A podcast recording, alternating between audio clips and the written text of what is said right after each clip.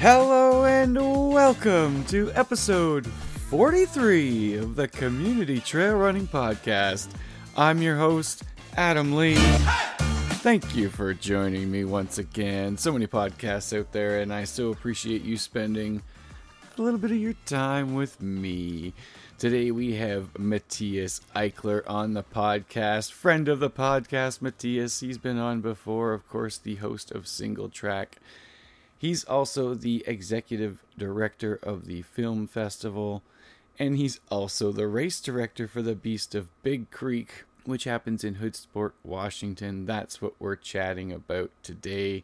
It's a fun conversation, and we'll get to that before our little bit of housekeeping, which of course has to do with the film festival. It's tomorrow, Tuesday, April 18th at the Rio. Get your tickets while you still can, trailfilmfest.com or in the show notes. If money is a barrier for you to coming to the Vancouver screening, send me a message and we can get you in. Remember to get to the theater early, folks. First few people through the door will get a Tailwind giveaway, and the films and show are going to be a great time. Tomorrow we'll have Mathias on the podcast to preview the film festival and get everyone set for the big day. But today we're chatting with Mathias about The Beast. Let's go. Today's guest is friend of the podcast, Mathias Eichler. The Rock Candy Running race director has been on the podcast before. He's also the host of the Single Track podcast that I've been on before. And of course, he's the executive director of the Trail Running Film Festival. The man wears many hats. I'm so pumped to have him on today for part one of our chat. We're going to hear from him again tomorrow about the film festival and preview that since it will be the day of. But today we're talking about Mathias's race the Beast of Big Creek. Mathias, thanks for chatting, man. Thank you, thank you. Hold on, I gotta go and find the right hat to wear for this show. Today we're talking about Beast of Big Creek. Yes. And before we get into that, let me know, let us know how you got involved with the Beast because it's not your creation. Exactly, not before. I mean, really, that is the main story. Beast of Big Creek is now, oh, you see, I don't even know, 12th, 13th year running, which doesn't feel like a lot of years, but trail running is still a fairly young sport. Mm-hmm. And so it's actually quite an old race. And um, a friend of mine, John Johnson from Shelton, Washington, was he a high school cross country coach? I think that was his real real profession. Anyway, he loves running. He came up with Beast of Big Creek and he always made it very hard. I mean, the route is always the same. You start at the Big Creek campground just above Lake Cushman, which sits above Hoodsport, which sits above the Hood Canal, which is right on the edge of the Olympic Mountains on the southeastern side of the Olympic Peninsula, right by the staircase entrance of the Olympic National Park, about an hour away from Olympia, Washington, which sits halfway between Seattle and Portland in the Pacific Northwest on the west coast of North America. I think I so drilled it out. I, I gotta assume you have a large international audience, and so I wanted to like really like zoom in and out, right? So that's where Beast of Big Creek sits. We start at Big Creek Campground and we run up Mount Ellinor. And Mount Ellinor is an unassuming named mountain, um, but it, it should be called like, I don't know. Well, it's Mount Ellinor. And it, but it's a really popular hiking trail because you actually climb a mountain. It actually goes to the summit, right? I mean, there are lots of meandering trails. Um, around and Mount Ellinor sort of sits in this perfect place where you get above tree line, you go to the summit. It there is some loftiness, exposureness, big panorama vista. So it's not just a casual hiking trail. And that's what makes the race truly special. John Johnson created the race and he kept the cutoff super tight, which made it super tough because it's mm. a seven mile up, seven mile down, 14 miles total, 5,200 feet of vertical. You got to convert that for Canadians and the rest of the world. Can you do that quickly? Oh my gosh. 14 I think that's miles. It's like 20, 14, 3 kilometers, something like that, right? 14 miles. 13 miles is a half marathon. No, what? It's 21K. So, oh shit. We should have prepared for that. Can we fix that in post? We oh, no, we're, we're gonna we're gonna live this out forever. The point is it goes for a while and it goes up for a bit. yes, there we go. Oh, I see. That, that's how Canadians measure stuff. right? The I top like is it. just past those trees, okay? yes, yes. So anyway, he retired uh, fairly suddenly uh, last year, and um, then I reached out to him and said, "Dude, I want to take over the race," and he's like, "Dude, let's do this." And nice. so I worked with the National Forest Service, and you know, this is always very much appreciated if you can sort of take over a permit. I mean, it's not an automatic yes, but um, when you have an established event already with these big federal agencies and you sort of like carry it on it's a lot easier rather than like knocking on the door and saying hello i'm a nobody i have an idea and they're saying well who are you? Nobody what is your idea? We're not interested. So that's the beast of Crook Creek. Creek. Absolutely incredible race. Fairly small race. And I mean, you know, I mean, it's just up and down. And I don't know. Many people say the downhill is almost harder. I can imagine that the downhill always sort of sneaks up on people. I like I can't wait for this race. I have signed up finally. I will be there. Um, running running up and then back down is sort of my jam. I love it. Do you have a favorite part of what this course or this race is about? Essentially, there are I mean, it's, to simplify, there are two sections which you visit twice, so essentially four sections. But essentially, you first go up through the trees, and that's just beautiful, and it's fairly, you know, soft, beautiful trail and stuff. But it's relentlessly uphill, and there isn't really a stretch where you go flat ever. Like pretty much right out of the gate. I mean, you have a little bit of campground trail, but then you just climb, climb, climb, climb, and you can really blow yourself up because you think, well. Um, this must come to an end but it only gets steeper and then once you pass the aid station you shortly after leave the tree line. And i just feel like you know we don't live in colorado. We don't live in places that already don't have any trees because they are so high up. And so there is a um average sort of trail running experience here in the Pacific Northwest, which is almost entirely in the trees. And it's beautiful and it's wonderful and it's nice and cool when it's hot out. But that feeling of go getting above tree line is magical at Beast of Big Creek. It's a really unique running experience. There are very few races that offer that because either most of the trails that are above tree line are national parks where you won't get a permit, or it then immediately becomes mountain climbing and it becomes too dangerous. And because it's a hiking trail, um, it just still feels like a trail and still feels runnable and um, and so yeah so the section above and it's deceptively tricky because there's a big boulder field that you kind of have to climb through there's an obvious trail so it's you know it's not mountaineering but it's sort of on the edge and especially on the downhill where you feel like, well, I've made it up now. I can gra- let gravity do its part.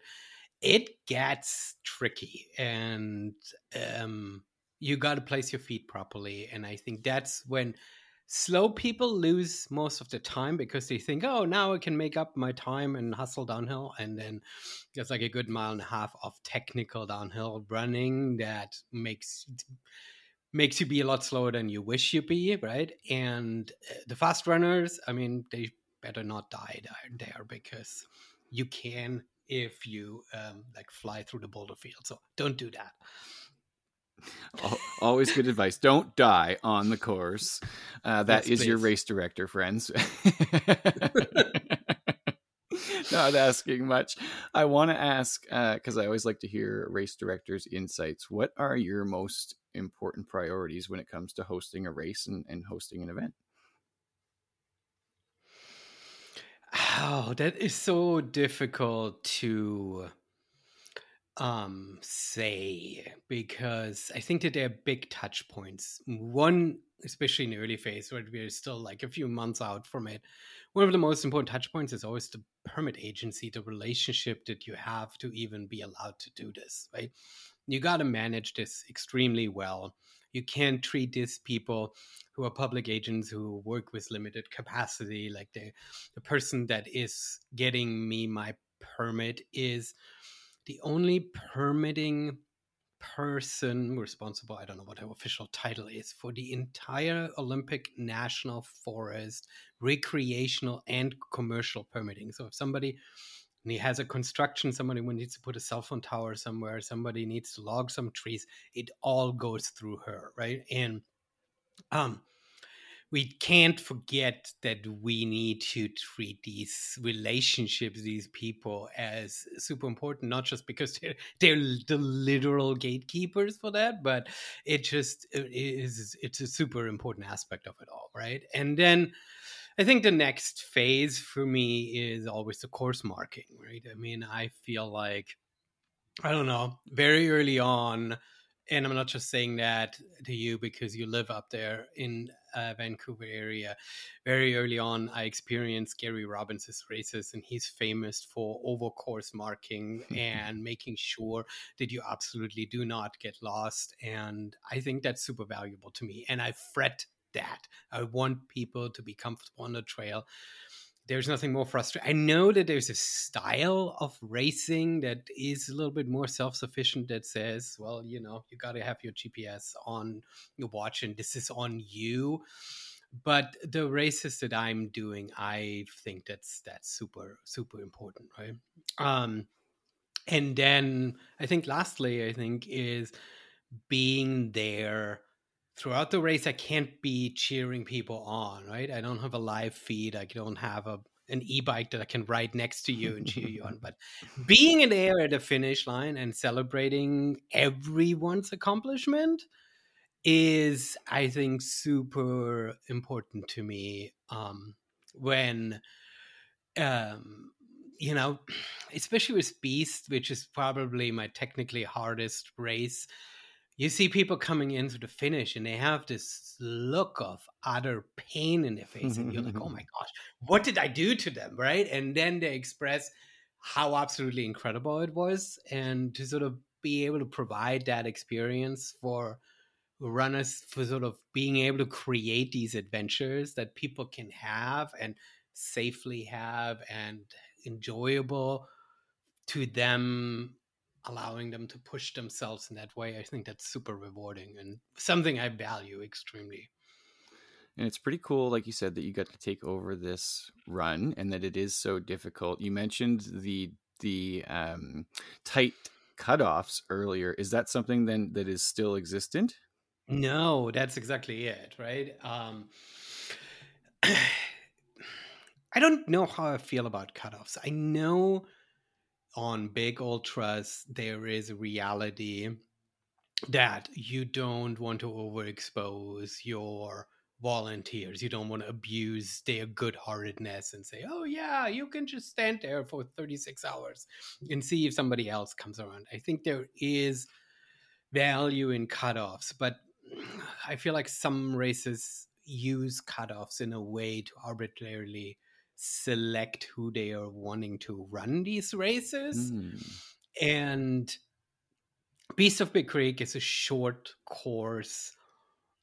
It's fairly easy. There's no limit, right? I mean, we're not in a city that we have to sort of permitting wise um, reopen Main Street after a certain time. There's no reason for me to force um, a specific cutoff other than elitism quite frankly right? I mean if i only want fast runners in my race i'll put a put a cutoff in that particular race. I'm not speaking for every race director mm-hmm. and for every circumstance right? But in that particular instance it's like um, if i would put a cutoff there then it would be literally arbitrary in order for me to be selective. And i don't feel that's necessary, especially right. I mean, yes, there are there's they're the summit crew and they don't want to hang out on the summit forever, right? Mm-hmm. I think that there's a limit to that, but I think once everybody is off the summit, if somebody blows up and really has to walk it in and takes an hour longer, I'm sitting in a campground at a fire drinking a beer right i'll be i'll be there right at the finish line with my beer in hand waiting for you if it takes you five and a half or six and a half hours i'm there uh, well people are going to have to get across that finish line so they can see you so how do they get involved where can they sign up where can they can vol- volunteer hang out at the summit give us the goods yeah, rockcandyrunning.com has all the info. Slash Beast has specific infos about Beast of Big Creek. But yeah, check out the race. Find me on social or email me at matthias.rockcandyrunning.com to ask questions. I'd love to have you out there. It is, I mean, for trail races, it's not that remote. I mean, we had an absolute glorious day uh, last year. It was actually cool because it was cloudy at the campground the entire day. And when the first runners came down from the summit, I was like, hey, how was it up there? Because it could have been completely socked in and potentially even, you know, moisture on the rocks and a little treacherous. And they're like, no, right as we hit the upper aid station, we broke above the clouds and we had this inversion layer and they were like, like bluest sky. And it was absolutely incredible race, right? And you look down on Lake Cushman, you know, see the Hood Canal and Puget Sound in a distance. And on a nice day, you can see the big volcanoes in the distance and, and stuff, right? I mean, it is an absolute spectacular trail for a hike any day um even in winter if you have the gear but um for a race, it's an absolute spectacular route, and I feel completely honored to be able to sort of usher this into a this race into a new era and and you know work with the National Forest Service on sort of providing that experience. Well, I will see you in August. Everyone should come and join us. Let's make it as big of a party as we can. Mathias, huge thank you to you. Let's do this again tomorrow for the film festival preview. But for today, huge thank you to everyone listening. Shout out to all the race volunteers out there, like those at the Beast of Big Creek. And until next time, I'm Adam Lee, and this is Community Trail Running.